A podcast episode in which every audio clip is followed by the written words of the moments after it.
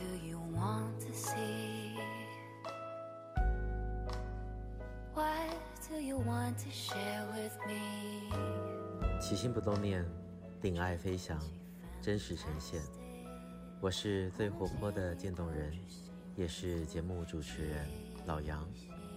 我将陪你一起看见，一起听见，一起去温暖，去照耀更多需要光和爱的人。本节目由中华民国运动神经元疾病病友协会，简称渐冻人协会，版权所有，制作播出。即兴不冻念，欢迎回来，我是今天的 DJ 小胡。今天要带给各位听众的分享是台北荣总神经内科医师季康阳季医师参加完二零二三世界渐冻人年会后带来的第一手最新医疗资讯。这次的单元将分为两集，今天这一集会与各位介绍两支 ALS 基因治疗药物目前的发展，而下一集冀医师将介绍 ALS 基因研究的发展和瑞典 ALS 临床照护的经验。现在。让我们一起听听技师精彩的分享吧。各位在场跟在线上的各位嘉宾，大家好。那今天主要是要跟大家介绍说，我们上个礼拜哦，就是这一年一度的这个世界健康人年会。那这年会其实蛮特别的，它都是每年在选在十二月冬天的时候，哦，然后会大概开三天的年会。那这一次的这个瑞士的年会呢，其实这是这四年来第一次就是 in person 这种实体的举行。虽然说去年其实疫疫情就已经缓和了，但是他们去年讨论了之后，最后还是决定线上，前面连续三年的线上。那线上的会议呢，它的讨论的这些主题跟内容其实都比较少。哦，那这一次的变成实体了以后，它是有史以来演讲的内容。我们讨论的主题最丰富的一次，好，那所以就简单跟大家分享这次所看到的新知。那当然也非常谢谢渐冻人协会，那让我跟我们主任有机会可以去参加这样子一个重大的盛会。那因为这个是一个会议的总结啊，所以嗯，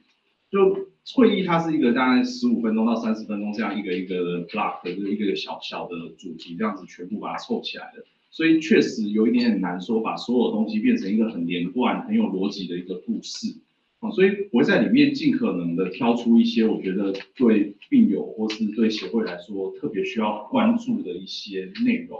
那当然这个主题是非常的多元。如果听众各位听众有任何其他觉得需要再讨论、想要想要更深入了解的地方，那都非常欢迎再跟我联络。如果觉得我今天在某个主题涉猎的不够深入，那刚好你非常的有兴趣，我们都非常欢迎我们之后可以来讨论。这是我们这次的这个会场，它在瑞士的这个巴塞尔。哦，那这个就是我们会场地方，其实是一个非常有现代气息的一个的一个地方。它这中间是一个天井，哦，就远远的一个东，白天太阳可以打下来，然后下面放了一棵圣诞树，我们开会就在这里。我们可以看到三十四届世界渐冻人年会。那这个会议的主要的主题哦，大概简单可以分成五大类哦。第一个，我觉得大家最关注的是渐冻人治疗的最新进展哦，新药的研发哦。那这这个新治疗的研发，这个就是就是说治疗最新进展，意思说就是已经可以用的，或是即将马上就要可以用的治疗。新治疗的研发，就是现在还在实验室或者还在医院进行初期的临床试验。哦，可能会不会成功还不是很确定，但是有机会哦，但是离上市，可能还有一一小段路程。哦，那这还也是一个蛮重要的，就是他们其实这个会议它不是单纯的学术会议，哦，它每天有三个 section，通常会有一个讲临床，会有一个讲基础研究，那会有第三个会讲一些其他的 topic，包含一些渐冻人的照顾，哦，所以像渐冻人的这些营养需求，哦，医院的这些跨团队照顾甚至一些呃，现在很流行的就是远距医疗，尤其是在像美国啊、澳洲幅员辽阔的地方，哦，远距医疗变得非常重要。哦，那或者是说一些呃那种呃 hospice，就是比较呃临终关怀的部分，他都会在这里面讨论。那也这个会也是实际有病友去参与的。哦，这个会参与这个会的人，包含研究学者、临床医师、渐冻人的照顾者、PT、OT。然后呃，各管师、护理师等等这些都会去参加，然后还有病友、病友以及家属也都会去参加这个会。哦，所以是非常全面、非常多元。那后面当然他会特别去花一些时间来探讨说 LS 的基础的这些病生理啊、蛋白质啊、基因啊等等，哦，还有一些它的临床应用跟未来的目标。哦，那我们今天的主题主要会着重在前面的三个。那 L S 的病生理，因为这这就很细碎复杂，所以我今天不会在这边特别设立。我们主要就 focus 在前三个。那一样就刚刚说的，如果对任何的主题有兴趣，想要深入讨论，都非常欢迎来跟我说。好，那我们第一开始，我们先看一个影片，麻烦帮我播放一下。好，大家应该很明显看得出，这个是一个渐冻人患者。那接着这个 tracheostomy，然后有点提肋克。哦，那因为我们声音没办法放放出来，哦，那没关系，我们它的背景的声音是连续两分钟的热烈的掌声。为什么他们要鼓掌？所以你看刚刚那个渐冻人的患者，他接着呼吸器，所以你可以预期说，这是一个可能病的比较严重的一个患者。那第二个，你可以看得出他是一个很年轻的人，很年轻的一个小女孩。所以他到底发生什么事呢？他曾经是几乎在一个卧床的状态，然后接着呼吸器。哦，那 LSFRS 就是一个我们渐冻人评估量表的分数，满分是最低分是零分，他最低的时候曾经到大概十分左右，他现在站在这里哦。所以这是一个渐冻人经过了一个最新的治疗进步，而且恢复到几乎快要到发病前的样子。那呼吸还没拿掉，可是可以看到他可以亲身到会场跟大家打招呼。哦，所以这个对这个背景是连续两分钟会场大家全部站起来啊鼓掌。好，好，没关系，没关系。完这个这个影片我们之后都可以提供给大家，就是这个档案啊都可以提供给大家，大家可以再加一看。啊，不过第第二个第二个影片可能就会需要声音，没关系，等下我用旁白配音好了。好，有开了，你试看看。那我们我们再试一试看看。这样。好，就这样。有。哎，有了。对。所以他前面在跟大家讲话，然后就是这个治疗的团队，然后跟这个患者。哦，然后接受大家的鼓掌，然后之后就是连续鼓掌两分钟，对，所以这是一个非，这是我觉得这一次呃最令人振奋的一个故事啊。哦，那我们就以这个故事来做起头，我们第一个就来介绍说现在渐冻人最新的治疗发展。哦，那还是花一点点小小的时间 讲一些呃基因治疗的这个有点科普的东西啊。哦，那这个东西叫我们就是我们的呃这个基因治疗的，基因治疗的这个核心的这个原则就是 central dogma 哦，就是我们身体里面的基因在这些 DNA 哈，在我们的体内它的运作就是符合这样子的一个逻辑哦，就是 DNA 就是你的基因哦，它会制造成 RNA，RNA 会再制造成蛋白质，那这个蛋白质就会有各式各样的身体的这些。功能生理的这些功能，那有一部分的渐冻人发生呢，就是因为 DNA 坏掉了。那 DNA 坏掉了之后呢，它就像一串密码一样，你最原始的密码坏掉了，你制造出来的 RNA 就会坏掉。那这个制造出来的蛋白质就会跟正常的蛋白质不一样，所以可能就会产生毒性蛋白质的堆积。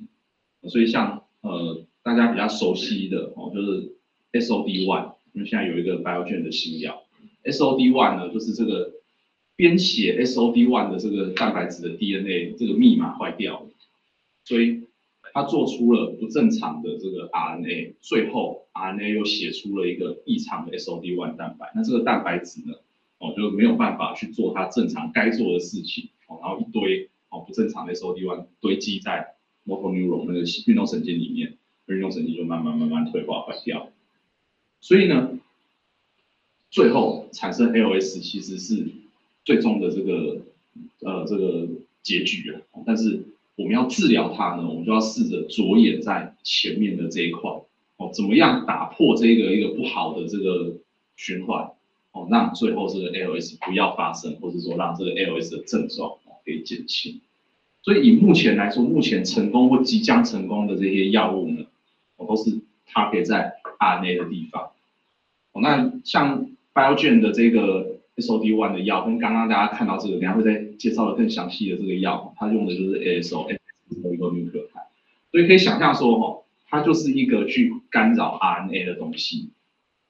DNA 坏掉了，我来干扰 RNA，就是它写入了，写出了一个不好的 RNA，那我让这个 RNA 在这边断掉，不要，不是不让 RNA 断，就是我让这个路径在这边断掉，不要让它制造出太多有毒的蛋白质。好，所以这个蛋白质变少了，对不起，毒性的蛋白质堆积就减少了。ALS，我们希望它不要发生，或是说它发生了以后，我们不要再变得更严重。这是它治疗的一个逻辑。RNAi 是另外一个跟它长得很像的东西，不过它基本上的精髓都是一样的。哦，就是坏掉的 DNA 产出来，我就在这边把你整个路径这样在这边打下来，后面就不会继续下去。哦，所以目前比较成功的基因疗法，我都是根据这样子的策略研发出来的。那当然。这样子的一个，这是一个非常非常简略的一个的一个呃这种卡通的这个解卡通图的这个解释方法，我大概省略了大概一百个步骤吧。哦，那实际上这个过程当然比它复杂很多。实际上，L S 的机转哦，往往也比这个复杂很多。我像我们讲的 SOD1 哦，它就是一个比较单纯毒性蛋白质的堆积，但有的 L S 它其实也是说这个蛋白质本身的功能的丧失。或是蛋白质所调控的第二个东西的功能的影响等等等等很复杂的东西，哦，那我们今天就不讲到那么深入，不过我们就很很简单的想到一个原则，就是说目前的基因治疗绝大多数哦都是 target 在这里，我们把这个路径打破了之后，哦，让后面的事情不要发生，我们就记住这个观念就好。哦，所以根据这样的这个逻辑呢，哦，目前有好多的基因治疗的药物。已经研发成功或是正在研发当中，哦所以用这个 ASO 的这个技术呢，在治疗 ALS 的药物呢，最有名的就是治疗 SOD1 的 Tofersen，在今年的年中已经经过美国 FDA 核准通过，台湾目前也可以用这个呃，就是算是专进口哦，紧急用药的方式哦，来让病人使用。目前全国据我所知，应该是两位患者在用，那。这个是目前进展最快速，而且已经成功的一个药物。那后面有一些在试验当中啊，哦，那并不是每个都一定那么成功。像这个 C9 哦，最常世界最常见的这个 ALS 的致病基因 C9 的这个 ASO 哦，也是 Biogen 做的，这个就有点失败哦，这个应该不会成功。他前面已经有说，就是他的研发，呃，看起来研研发的这个临临床早期的临床试验看起来没什么效，所以这个可能会失败。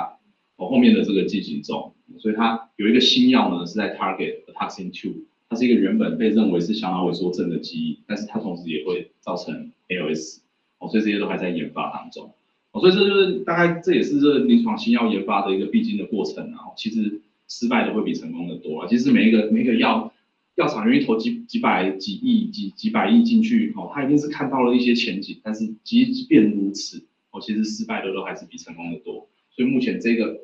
是成功的，这个可能是失败的，后面的这样的不知道。那刚刚的那个小女孩呢？她的故事的起源是这样子的。那我们再麻烦放这个影片。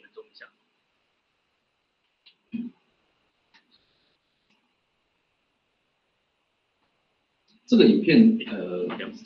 谢谢谢谢。这个影片讲的不是刚刚大家看到站起来的这个小女生哦，这是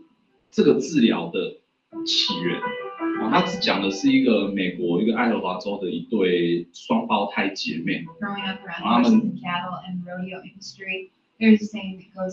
就这个双胞胎姐妹，照片中的那两位，然后这个就是 Jessie。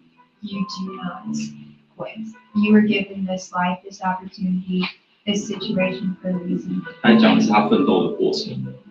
他们两个双胞胎，所以他们带的基因是一样的。他们两个都是 FUS 的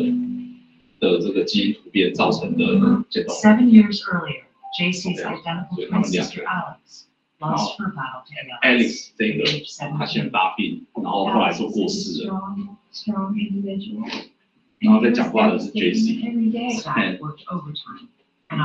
然后这他发病了之后就开始越来越虚弱，然后最后也接了这个呼吸器，这是他开始慢慢在变差的时候。那在那个时候，这个大概是二零一八、二零一九的时候，那时候大家知道，渐冻人是无药可医嘛，哦，所以他们跟纽约哥伦比亚大学的一个团队合作。Doctors, drug companies, regulators, the Hermstad family, and Project ALS. 他们就从艾奥瓦飞到纽约去接 And 受一 less 个最 than 新的 four 治 months 疗。 after her ALS diagnosis, JC arrived in New York City to 可以 receive 看到他那 her 时候已 first 经状况很 dose 差了 of，JC. 呼吸器 It's a zero percent Oh, survival with 啊 ALS. 几乎都不会动， And it gave us that glimmer of hope that 所 we 以他们也 were, 知道说这个就是一个希望，会不会成功其实都不知道。 we didn't know the outcome. it was more than we ever had before. There was no telling how the drug would affect her disease, but JC kept fighting nonetheless. I'm in a disease that there's no hope. It's either you die or you die. And if I don't try, then, you know, that this is all I've got. After four doses of JC Fusion, JC returned to Iowa and 然后他就 continued 开 to 始接 treat. 受了一年这 She 样的 was 治 happy 疗 to。be home, closer to Bud, and grateful for the team that rallied to give her a chance. 好，我我只有放大概两分钟而已啊。 should ever have to bury two children. And that's what they're fighting for. Keep me going and keep me alive. And I have this opportunity because so many people have fought for it. 好，我这个这是一个全部十二分钟的影片，哦，那大家可以去搜寻它的名字，哦，J.C. Hamster，那你可以在 YouTube 上面找到完整的影片。那因为时间的关系，所以我剪辑到比较短。所以他们家的故事是这样子：双胞胎同卵双胞胎的姐妹，所以他们带有相同的 FUS 的致病基因突变。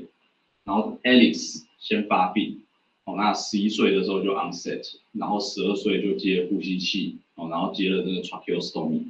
然后那时候还不知道发生什么事，一直到十六岁的时候诊断 ALS，然后发现是这个 FAS 的 P 五二五 L 的这个基因突变，哦，那那这个其实是他，呃，呃，看看他死前的一年哦才诊断的，他十一岁就发病嘛，哦，十二岁就接了媒体的过了四年才诊断，第五年就过世，哦，所以他跟他同卵同胎，所以他完全知道他他也带了这个基因，他知道他生病之后他就会走他一样的路，所以是一个很绝望的一个过程。那但是在这个这个时候，二零一八年的时候，其实二零一八年就是那个 SOD1 的 tofersen 那时候差不多要进入 trial 的时候，所以那时候大家对这个疾病的这些基因的这个病生理、致病机转，其实已经有比较高程度的了解了，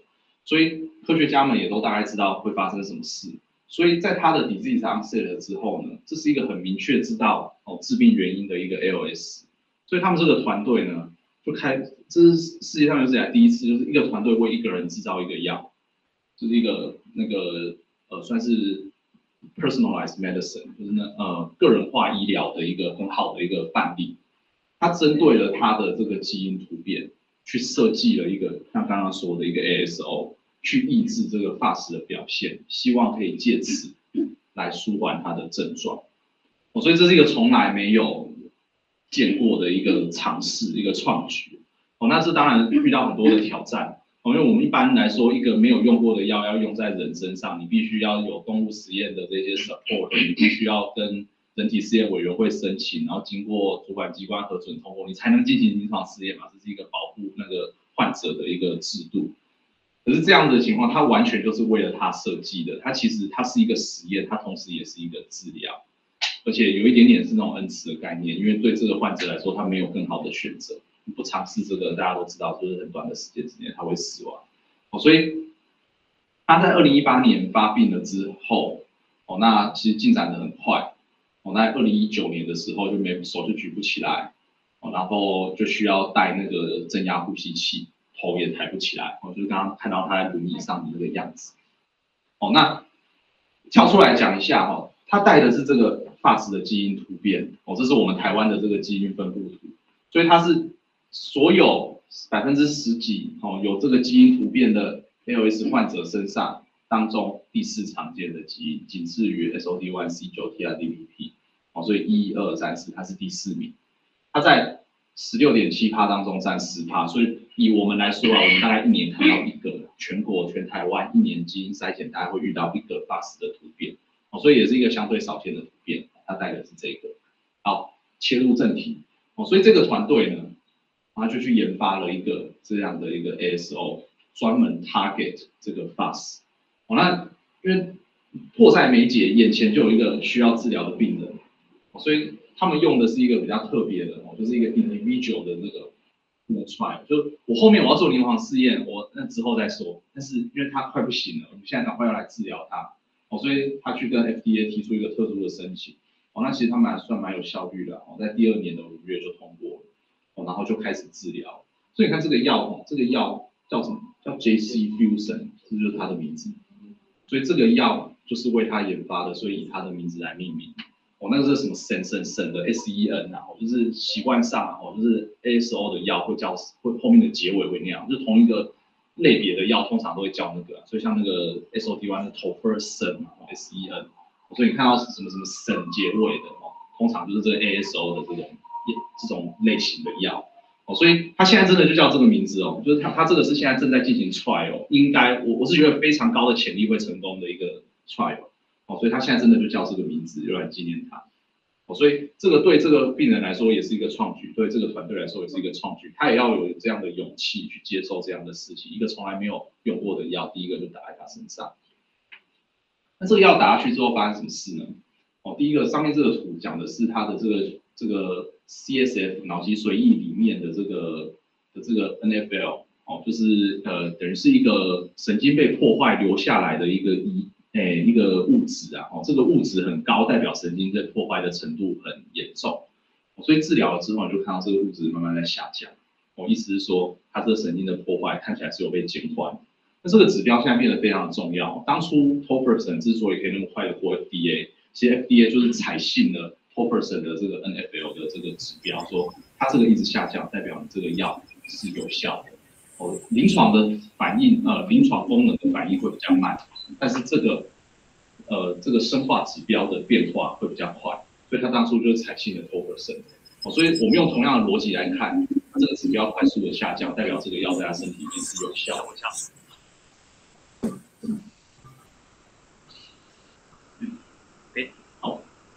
好，下面这张图呢，哦，这个是它的 ALSFRS 的分数，这个粗的这个虚线呢，是他开始治疗的第一个 dose。所以可以看到，它是一个非常快速进展的这个 ALS，那它的斜率这向下的幅度很大，开始打药了之后就变平，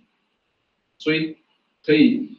呃可以认定说这个药在它身上应该是有发挥效用的，但是当然也很可惜，就是他开始打的时候，他的 ALS 的分数你对过去大概是十出头分，所以已经是在一个很差的状态，就是刚刚看到说已经。坐在高背轮椅，接着呃增压呼吸器，已经是一个疾病比较后期的情况。哦，那所以他最后其实过世了。他在疫情当中，二零二零年的时候过世。那他死后呢，他把他的中枢神经脑跟脊髓捐出来，供大家做研究。哦，那就发现说，他身体里面的 FUS 的沉积其实是被清干净的。这个是不是 ALS 的健康的？他长这样子。ALS 的 P 五二五，就它这个基因突变的 Ctrl 你看到这个咖啡色，这是不正常的 fas 的堆积。这个治疗后的患者跟健康人其实长得差不多，没有看到这样子的堆积。所以这个药在他的脑跟脊髓上面，应该是有成功的把这个不正常的 fas 的这个沉积物是有把它清理干净。但是当然，因为他的疾病在比较后期，运动神经元受损很严重，可能也不可逆。所以他终究哦，终终究最后是死亡了哦。那这个这个药哦，针对 FUS 的这个的这个 JC Fusion 呢，目前哦，它正在进行 trial，而且它有一个 EAP 有在欧美的地方在使用，用了这么多个人。哦，这张表格可以看到几个特点，第一个 age，二十几岁、三十几岁、四十几岁，最老的是这个四十四岁，这跟大家对 L S 的认识不太一样。ALS 最常见于六十五、六十到六十五岁的的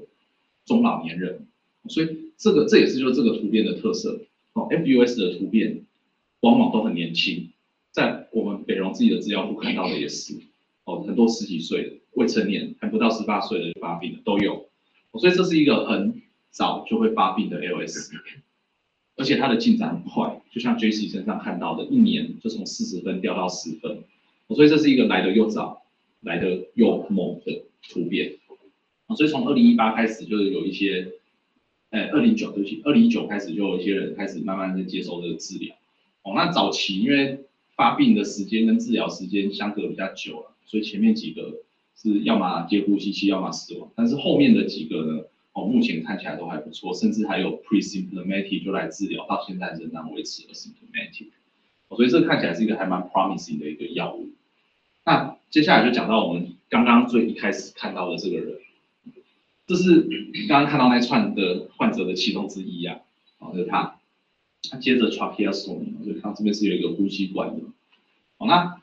这是一个我觉得是一个非常特殊的案例啊，我我不知道怎么解释啊，我不知道为什么，不过这就是一个我们看到的现象，我们就来描述它。哦，他打了第一个 dose 的时候，他那时候发病没多久就打了，大概三十分，然后刚开始打还在下降，这个是可预期的嘛，因为你开始打药了之后，你需要一点时间让这个。毒性的蛋白质的制造下降，最后再看看可以把这些毒性的蛋白质清除，然后让 motor neuron 才有机会修复。所以在所有的这些 ASO 的药物都发现说，你打下去到开始有一点点的效果，大概可能都是三个月后的事情，绝对不可能一针打下去哦，隔天站起来走路是绝对不可能的事情。所以他打的时候继续继续下降，也下降了将近一年哦，三百三四百天，哎，结果就开始回来了。我们看到的时候大概在这里，他几乎回到二十五分，从十分回到二十五分，我觉得这是一个非常非常了不起，哦，这有史以来从来没有想过说这件事情可以在 ALS 方面发生。我们前面用的任何任何的治疗，包含我们在做第一个 Tofersen 的这个恩慈疗法的时候，我们都是根据我们看到的证据跟病人说，不会进步，我们希望可以让你维持在现在的样子，因为证据就是这样告诉我们。可以减缓退化的速度，减缓到几乎平的，那但是不会进步。我们前面看到的证据都是这样，这是第一次我们看到一个这么显著的一个 ALS 可以逆转。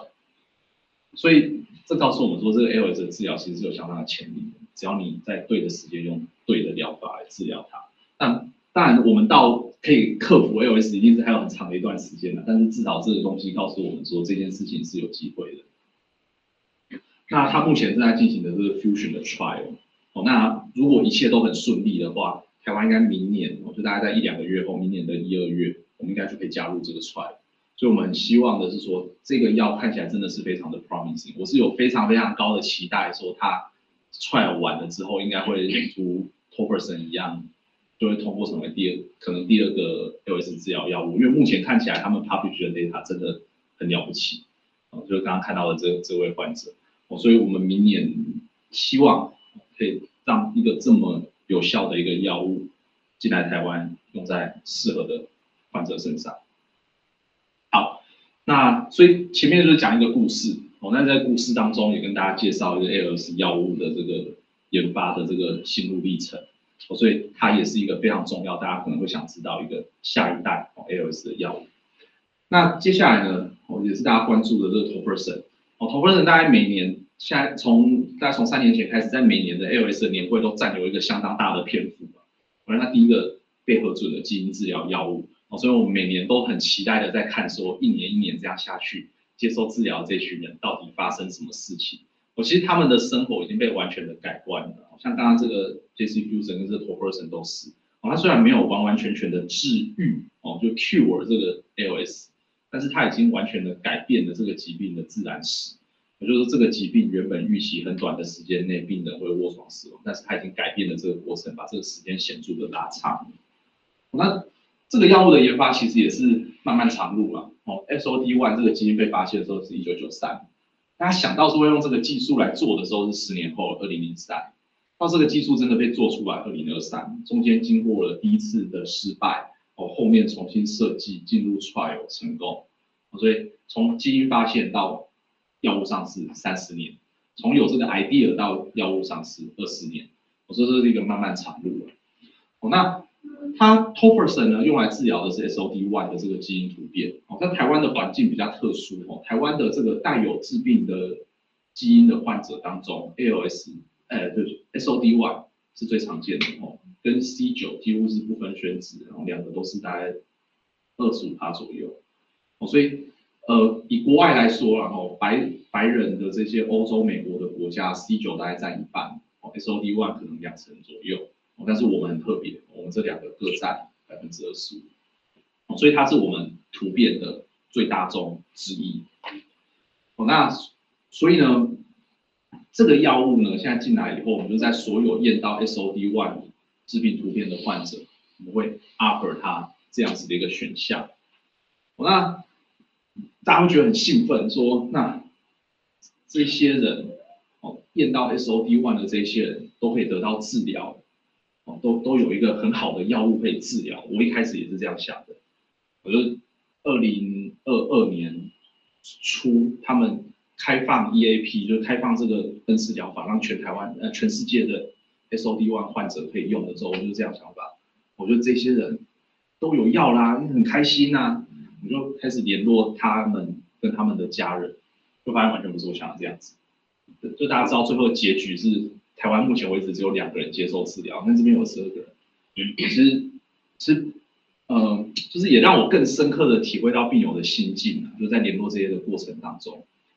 我就开始打电话，我们有新药了。当初我们在帮患者做基因的时候，其实我们都其实做这件事情，当初病友是很绝望的，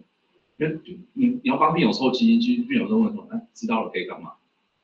那个时候不能干嘛？就是我们了解台湾的这个，就我们做出这张图的，我们病友那病友很奉献他们的血液，让我们。做这样的研究，我们做出了这张图，是这样。对病友的本人跟家属来说，没有实质的帮忙。很现实来说是这样子。哦，那但是我们那时候都会跟他说，有一些药物在尝试在研发，只要有新的发展，我一定第一个告诉你。所以当初有签同意书的那些患者，我们有留他的资料，我们就开始联络。联络后面呢，可想而知，有一部分病友死亡，我们都打过去说啊，多久以前过世了。所以就是一些很难过的故事嘛。那总会打到几个还健在的患者。对，那我们打了大概有六七个患者是健在的，结果最后只有一个人接受治疗。对，我就一开始说这么好的东西，一定第一个跳下去用吗？结果其实其实他们不是这样想的。哦，这个药。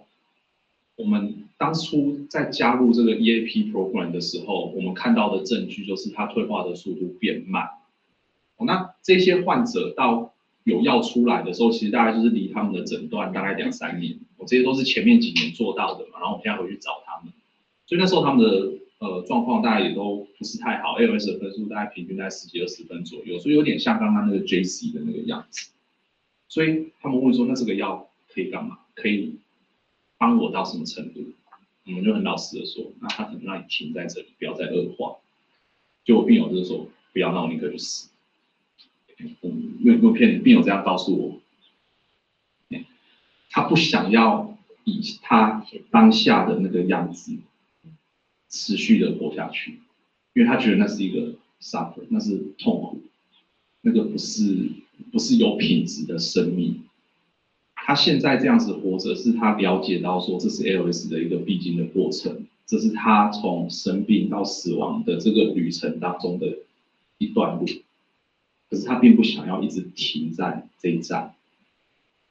他他了解他后面面对的是什么，他也愿意去面对它。但是他觉得，如果他的一辈子在这边按下暂停，他是不愿意的。而且这不是一个人的想法。除了我们现在接受治疗的这些患者之外，剩下的我们每一个能联络的，我们都联络了。这是主流的病人的想法。所以这一次的这个，就我们去联络的这个过程当中，其实对我的启发也很大。其实可以更深入的了解病人心里面真正在想的是什么。哦，好，这是题外话，这个跟这一次的这个没有太大的关联。所以呢。我们这这次最重要的就是看到这个 VALOR study 哦，就是 SOD1 的这个 trial 的两年的成果，就是它这 trial 进行到现在大概刚满两年，所以我们上次去年看到的是到五十二周，现在有到一百零四周，所以看到它血中的这个 NFL 哦，它的这个浓度呢，在开始治疗之后就快速的下降，这两条线一个是实验组，是一个是对照组啊，因为 Ls 是一个呃很严重而且无药可医的疾病，所以所谓的实验组对照组跟大家想的有一点点不一样。大家都觉得说对照组就白老鼠嘛，反正就给你假的药啊，看你会怎样，然后实验组就给你真的药。但是这样子是完完全全不符合医学伦理的嘛？你明明知道这个这个疾病最后就是会死亡，那你还给他一直吃对照组，那你就是等于是眼睁睁的看着他受疾病的折磨，然后最后死亡。所以这件事情是完全不道德的。所以现在 L S 的 trial 绝对不会这样设计。它的有两有两种做法，一个就是我只有前面用对照组。就是说我我当我终究我必须要有一群人做出一些些的牺牲，用对照组的这个假药 placebo，我才有办法看出真药的效果。这是一个科学进展的一个必必要的这个牺牲。哦，所以我不能完全没有对照组，我全部都用实验组，我不知道这个药到底有多好，我没有人跟他比，所以我终究要对照组。但是一个做法呢，就像鲍尔这样，我只有前面用对照组，我前面的半年期间。哦，一群人打真药，一群人打假药，半年过后全部打真药，所以它的对照组的方式是延后治疗，而不是没有治疗。我现在 ALS 的任何任何的 trial，只要会过伦理委员会，绝对不可能没有治疗，因为大家都知道没有治疗这件事情是残忍，是不可接受的。哦，所以只有一种可能是延后治疗，或者等下我会讲第二种。所以。他当初的 trial 设计就是延后治疗，绿色的这个就是一开始打针药的，所以你看它 NFL 马上就下降。曲线是一开始打假药的，所以前半年慢慢在上升，疾病在恶化。然后这个蓝线开始打真药，哎，就跟实验组一样，开始马上就下降。哦，因为它比较晚打，所以它终究没办法下降到跟它一样，它就是在它上面，这个 NFL 的浓度就是会高一点。可是可以看到，不管是真，不管是先打后打。你开始打了之后，大家都在三个月内看到显著的下降，我这个趋势是一样的。哦，那这个 plasma 是血中的，CSF 脑脊髓液中的，看到类似的趋势。哦，所以这张图告诉我们说，直到观察到第二第二年结束啊，哦，这个药物都是有效而且持续有效，它 NF 维持在低点。哦，那当然早打比较好，降得比较低。那刚刚讲到第二种做法，就是第二种对照的方式，就是我们即将加入的这个 fast trial 的这个对照组的方式。它就是加入对照组之后，哦加加加入临床试验之后，你假设分到对照组，你打的可能是假药，哦，但是病人不知道，我也不知道，我要双盲，所以病人有可能打的是假药。那他打的假药会会发生什么情况？会变差，所以他的 LS 分 S 法分是分数可能会随着你的试验的进程开始下降，下降，下降。所以他设一个停损点，进来之后下降多少分，我就让你跳到真药，我就不，我就我就解盲的意思啊，我就我就直接告诉你说，OK，你你这样太差了，你要开始打真药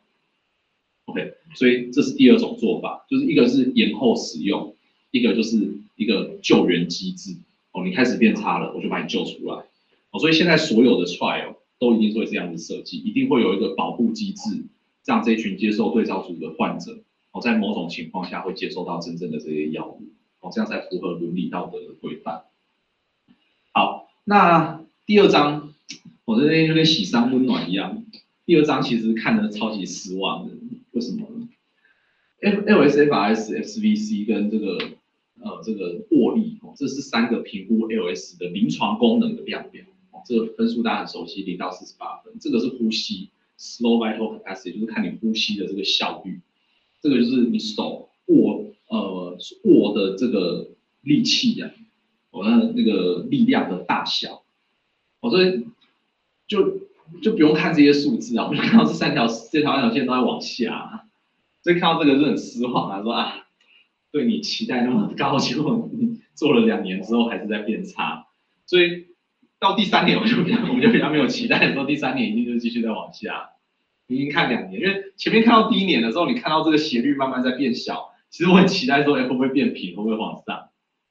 可是没有，告诉你没有。所以看到这张的时候，其实很失望。那为什么说在喜丧温暖呢？因为看到下一张，他把第一期就是最早参加这个 trial 的四十个人全部放进来，每一个人做出一张。图就是 L 这三个 parameter，LSFS、SVC 跟握力的图，我就随着时间做出一张图，我就从开始治疗到最后面，它的这三个分数的变化，哦，有点凌乱，但是大家可以得出一个结论，就是绝大多数的人其实没变。你看中间水平线这一条，就是乱七八糟一堆颜色一堆点，我意思就说大家都在这里，大部分人都是平的。然后呢，你看到有几个很惨的，一下就掉下来。那显著上升的没有，不意外，本来就不预期这个东西会显著的进步。那但是这个告诉我们什么呢？再回去看，其实这样子的一个下降，它是平均呐、它是所有人的平均呐、那就我跟郭台铭的身价平均，我们可能也很有钱呐、啊。所以这个平均并不能反映每一个人 individual 的一个状况，这个可以。这个告诉我们说，如果你是有效的，而且大部分人是有效的，你应该是几乎持平。但是 for some reason，有一小部分的人完全没效。这个进程，哦，你可以看大概两百多天嘛，哦，然后慢慢降到呃负三十、负二十，所以这个大概就是跟我们比我们平常的这个 L S 的退化速度相同或再快一点。所以你可以预期说，这个、这个、这个、这个这几个人，这个可这个后来可能有效。不过这几个一直在退的人，你可以预期说，这几个人打这个药，可能是几乎完全没效。所以他的这个 natural course 跟正常 L S 我们预期的那 a t u r 一样或更快。所以这些人一定会把你这个分数拖拖下水嘛。哦，你其他人其他人都一样，一个人很差，那你是把整个拖下去。哦，所以。其实刚刚那张表格真正好的解读，并不是说打这个药之后你会慢慢的退化，它的解读的方式应该是说，打这个药之后会有两种人，一种人可能可以维持的很好，维持现状，但是会有少部分的人没有效，就是说这个药打下去不是十个十个都有效，可能十个里面九个有效，一个没效。那只是以现在我们还没办法知道说为什么它没效。我相信 Biogen 自己一定在做 study 的，他们一定把这几个 sample 挑出来在研究。那当然，我们我们一个推测啦，我们自己的推测是说，你今天看到 SOD1 的基因突变，就给他打这个药。但是我们必须思考一个问题：说这个基因突变真的是造成他生病的原因吗？这件事情其实不能直接画上等号。我们人身体里面有成千上万的基因，哦，在在座各位跟线上每位听众，你跟你的爸爸、你的妈妈的基因都不是百分之百的相同。每个人在某个基因上面一定会有一些突变。哦，平均来说，我们跟我们每个人身上大概会有三万多个跟就是跟 database 不一样的这个基因的位点。那并不是这些位点只要不一样就会生病，所以。突变的致病性一直都是一个很困难、很难解的问题哦，所以我想这个基因治疗，我们开始这种个人化 （individualized therapy） 开始慢慢越来越盛行了之后，我们更需要的去了解，我们当病友验到了这个基因之后，我们怎么样去界定这个基因是不是真正的致病基因？现阶段可能会觉得说好像还没那么重要，因为如果你不是，就假设以这个病人来说好了，我验到你一个 SOD1 突变，我没有很有把握你是不是这个这个致病的源头，就是这个基因到底是不是造成你生病，还是它是一个没有意义的突变？那以现阶段，如果有一个这样的病人来的时候症状很轻微，我会怎么做？你就用吧。因为如果不是，不是怎样没救，你只要可以接受这样子的这个治疗，当然它有一些 suffer 啊，那要来打 intrathecal 的针，但是除非我很确定你不是啊，哦，那在我没有把握的情况下，我可能会建议说你用，有一个机会，因为我现在没有把握，我没有办法很快的告诉你这个致病基因是不是，哦，所以你现阶段好像会觉得啊，好了，不知道就算了，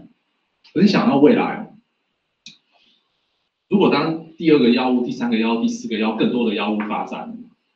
你不是在选有没有药，你是在选哪一个药，你这就变得重要。你不是这个致病突变，你有可能是别的。我用了这个药，其实背后意义是我排除你使用其他药的机会。所以他可能因为这样子丧失他正确治疗的这个可能。所以这个基因的突变的致病性，这是我们下一个非常重要的一个课题。